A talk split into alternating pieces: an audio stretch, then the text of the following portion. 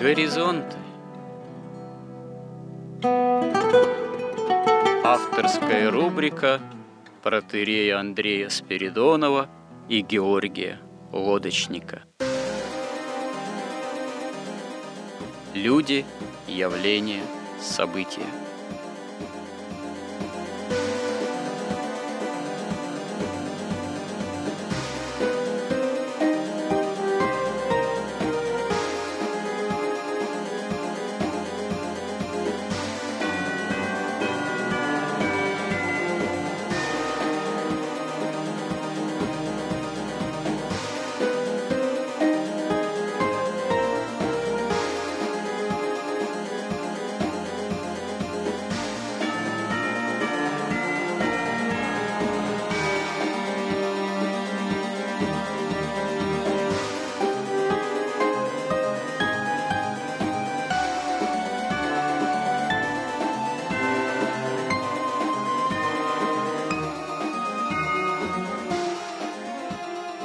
Добрый день, уважаемые радиослушатели.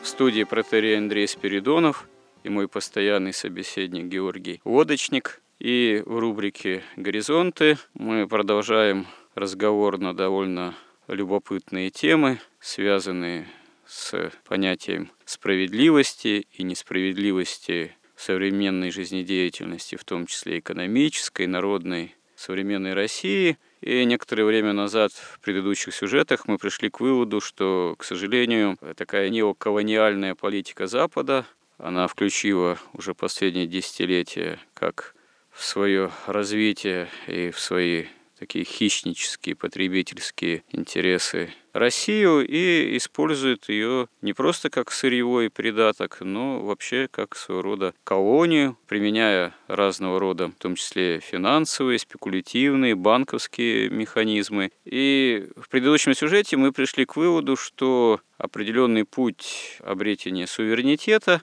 противостояния вот этой вот колониальной западной политики, которая Россия в какой-то степени уже начала осуществлять, это укрепление села. Ну вот Георгий сказал о том, что недостаточно развития только каких-либо, скажем так, мощных производственных компаний на селе, а сейчас скорее этим путем идет внутреннее развитие. Недостаточно, потому что эти хозяйства часто склонны производить продукцию, которая далеко не всегда является съедобной и полезной. А сверх того, помимо возможности вот развивать такие мощные при государственном участии компании нужна все-таки некая новая культура жизнедеятельности на Земле. Мы пришли к выводу, что если, к сожалению, невозможно восстановить былой тип крестьянского хозяйства, никакой был еще в дореволюционной России, то, по крайней мере, совершенно жизненно необходимо укрепление села, на пути такого свободного фермерского развития. И это дало бы возможность действительно России в будущем уцелеть. Ну вот продолжим этот разговор.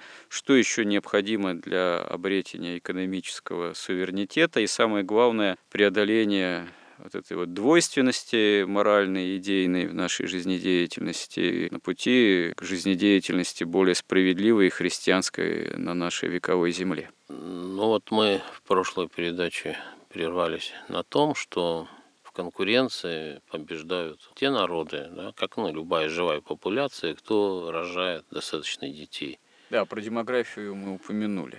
Это понятно. Что вот, с, и... теми, да, с теми демографическими тенденциями, какие есть, мы через полвека уже действительно уже более-менее придем к окончательному состоянию вымирания. Те границы исторической России, какие сейчас имеем, уже не сможем удерживать никак. Дело в том, что вот э, вы говорили, что мы колония Запада, мы не колония Запада, сам Запад уже колония. То есть существует вот это, я уже про нее говорил, финансовая олигархия, некая финансовая международная олигархия. И вот все остальные народы для них уже, ну, по сути, колония. Да? Хотя они не все в равных условиях находятся, есть некая иерархия. Мы там где-то ближе к концу в их иерархии, да, хотя наша олигархия бьется за то, чтобы ну, продвинуться вверх, как-то договориться не могут. Слушайте, а здесь возникает вообще такой довольно любопытный вопрос, который я не могу вам не задать, не сформулировать, попытаться. В этом смысле спасаться как цивилизация мы должны вместе все-таки с Европой или уже без Европы. Это вообще такой вековой спор, да, между там западниками, там и почвенниками и так далее. Но сейчас очевидно, вот вы говорите, что да, Запад уже сам колония, вот, ну то, что Запад гибнет как культура, как христианская цивилизация со всей своей этой пресловутой уже политкорректностью, толерантностью и не знамо чем, это да, вещь очевидная. Ну вот, э, все-таки при всех разногласиях идейных, Россия это не чисто азиатская страна, никогда не была в собственном смысле азиатской страной. Россия все-таки скорее страна была и есть в значительной степени европейская европейская, как христианская цивилизация. Хотя э, православие это, конечно, именно скорее восточное православие, но православие, но не азиатское православие. Вот э, это Восточная Римская империя, это Москва как Третий Рим. И между Европой и Россией всегда были очень серьезные и разногласия, не просто разногласия, и войны, и союзы. Но в этом смысле мы остаемся европейской цивилизацией, мы должны остаться европейской цивилизацией. И в этом же смысле, если если мы спасаемся, пытаемся спасти себя как цивилизацию в рамках исторического процесса, чего делать с Европой? Ну, я думаю, что мы должны спасаться как христианская цивилизация. И я думаю, что вот современные культурные народы Европы, они без участия России спастись уже не могут.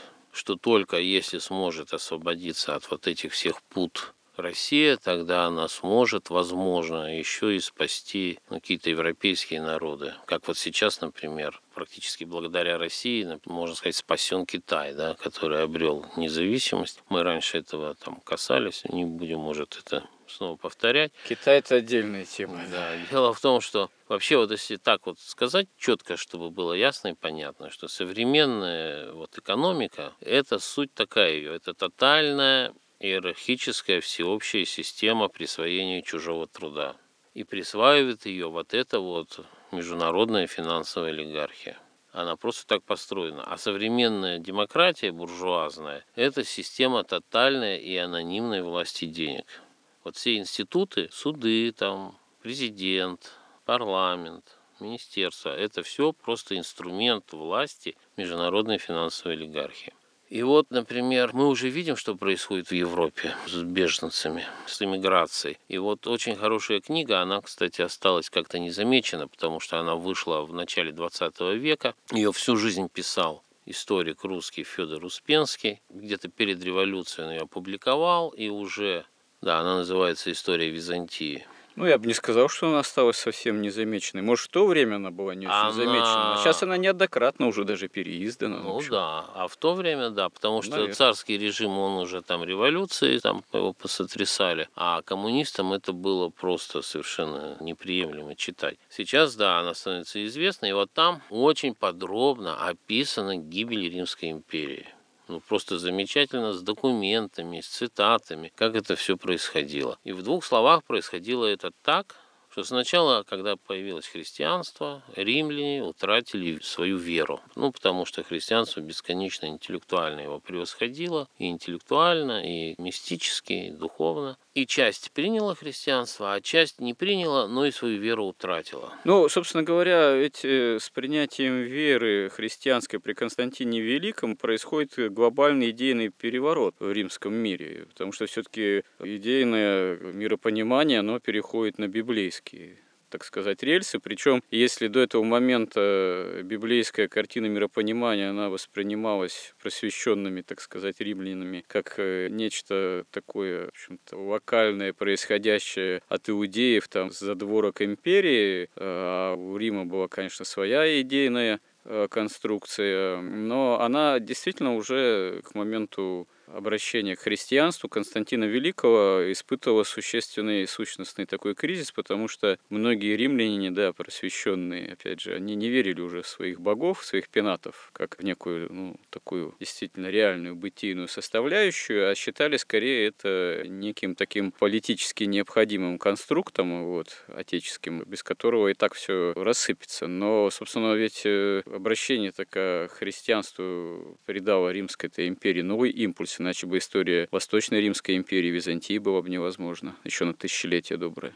Ну да, и это особенно показательно, что восточная часть приняла христианство, и, допустим, там к пятому-шестому веку там наступил просто небывалый рассвет. Ну, на Западе тоже же а формируется. Западный, ну, Запад католическая а традиция западный, формируется. Ну, она формируется, но она, прежде чем сформироваться, она не приняла христианство сначала. И там как раз вот об этой книжке в истории Византии там подробно описывается, что произошло. Оно впало в самое дикое средневековье, утратив и право, и письменность даже ну, римскую. Там, да? как известно же, под натиском варваров было принесено немецкое земельное право, которое действительно имело совершенно особый характер и действительно он был по отношению к римскому-то праву, вообще к христианскому миропониманию достаточно такой грубый варварский характер. И, как тоже пишут историки, что там же такой на Западе в особенности феномен произошел, что фактически церковь, уже имеющая место быть и на Западе, она была вынуждена заместить рухнувшие административные институты Западной Римской империи. Но это, с одной стороны, церковь в этом смысле административно спасла вообще общественные, народные, как говорится, образования. Вот. С другой стороны, это сослужило, в общем-то, тоже церкви не во всем хорошую службу, потому что церковь оказалась вписана в своей жизнедеятельности вот в это именно немецкое, германское земельное право, вот, что потом породило, но ну, это тоже отдельная сложная тема, сейчас не будем на ней подробно останавливаться, но породило многие искажения в жизни Западной Церкви в том числе. Ну да, вот если мы вернемся снова, мы хотим обсудить, что как погибла Великая Империя. И Вы имеете какой... в виду Рим первый или Византию? Первый, тоже? первый, нет, именно первый Рим. И до какой степени точно повторяется то, что происходило тогда. То есть, когда римляне утратили веру, единственным смыслом жизни у них стало что? Наслаждение. Ну, потому что истины нет, долга нет, чести нет, порядка нет. Значит, нужно жить наслаждением. Начали наслаждаться. Женщины тоже хотят наслаждаться, и поэтому им некогда рожать детей. В римских семьях, в элиты начинают рожаться по одному-два ребенка. Если ребенка два, ну, в среднем один мальчик. Одного мальчика никто на войну уже не посылает. Через, там, через 20-30 лет в Римской империи не стало солдат и вообще воинов. Тогда Римский Сенат принимает указ, дословно там называется он, о ограниченной миграции варваров. Значит, начинают принимать в Римской империи варваров, они все идут на военную службу. Через там 20-30 лет все военные практически структуры – это варвары. Но поскольку всегда низшие сословия повторяют все за высшими, они тоже перестают рожать. Еще через 20 лет перестает обрабатываться земля землю отдают в аренду бесплатно, лишь бы она не заросла, никто не берет. Сенат новый указ, что снова расширяют ограниченную миграцию варваров, варвары начинают обрабатывать землю. Римляне сидят на своих виллах и продолжают наслаждаться. Но тут происходит что? Римляне не рожают, варвары рожают, как раньше, по 10, там, по 8 человек. Получается так, дети римлян надеются только на свое наследство. Детям варваров надеяться можно только на себя. Они идут учиться, они идут работать, они занимают все ключевые посты в империи. Варвары с ужасом сидят на своих виллах римляне. и ждут, римляне. римляне, да, и ждут, когда к ним придут, значит, с виллами. Вот. С виллами придут на виллы, да? Да. И очень долго эта ситуация длится, потому что варвары все же считали и римского императора действительно богом и все время назначали, уже полностью управляя Римской империей, еще много лет назначали императорами римлянина. И варвары считали? Да. Или римляне читали Бога? И римляне, и варвары, варвары. Потому что варвары приходили, они воспринимали и право, и искусство, и науки, и письменность. Были и до какой-то степени политкорректны какое-то время. Ну да. И, но какой-то варвар конце концов сместил и уже был ребенок там лет семь. Император, он его сместил и объявил императором себя. И тут началось. Все остальные варвары сказали, а ты кто такой вообще?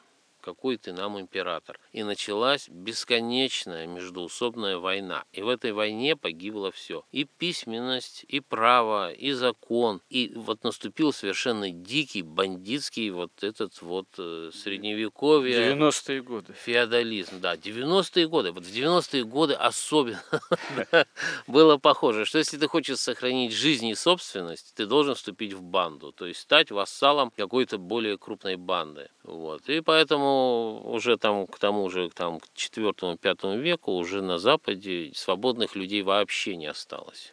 А римляне просто ушли, все заняли варвары. Они не просто заняли, они утратили всю цивилизацию. И сейчас точно так же происходит в Европу. Но это уже осознанная, опять же, политика с целью вывести такого унифицированного человека. Идет поток беженцев, причем это все мужчины, без семей. Это новейшее варварство получается. Да, они... Слушайте, ну а зачем это нужно вот этому самому олигархату, который пытается вот эту колониальную и прочую политику э, осуществлять. ну, сказать. я думаю, что ведь в конце концов они хотят прийти к чему? К прямому как бы рабству и чтобы могли управлять численностью населения планеты. Его надо радикально там ну, сократить. сократить, да, допустим. Сноваться становится. Да, там, скажем, там миллион, там, я не знаю в цифры, ну, как они считают, но можно сказать так, миллион элиты и там 10 миллионов обслуживающего персонала. А остальные лишние зря потребляют вообще ресурсы Земли. И даже можно придумать,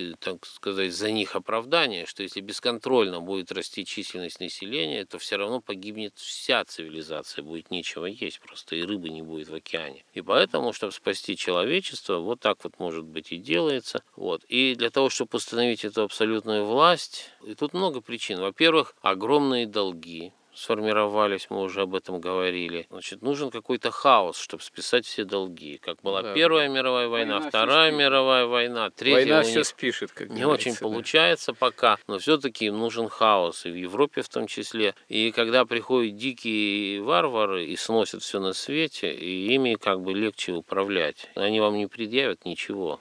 Вот я думаю, тут много причин, почему они так делают. Может быть, есть и мистические причины, потому что это все-таки бывшие хотя бы, но христианские государства. А те, кто все это делают, это без сомнения, это чистой воды сатанизм. Вот, и просто не нужны на земле христианские государства. Ну, вот происходит то же самое. И поэтому спастись они уже не могут сами без России. В России должна была произойти вот эта буржуазная революция, и в принципе, как я понимаю, на месте Америки должна была быть Россия, у нее был самый лучший потенциал, идеальное географическое положение в центре мира, можно сказать, откуда легко управлять миром. Америка где-то, ну, фактически на острове находится, по, по сравнению с Евразией, где вся цивилизация, и оттуда неудобно вот. Но произошла большевистская революция, угу. которая это не позволила. А сейчас происходит, так сказать, оттепель. И есть вот такое, слава богу, время, когда церковь свободна. Да, это верно. Это удивительное время, особенное время. Оно было нам церкви даровано, попущено Господом вот во всех этих можно сказать, перипетиях современной истории. И вот как мы этим воспользовались или воспользуемся, это может быть один из самых основных для нас вопросов. Вот. Но вернемся к этому в следующем сюжете. Надеюсь, что этот сюжет, наверное, будет заключительным для этого данного цикла вот, горизонтов, и можно будет его озаглавить именно «Что делать?». Храни Господь. Горизонты на радио Благовещение.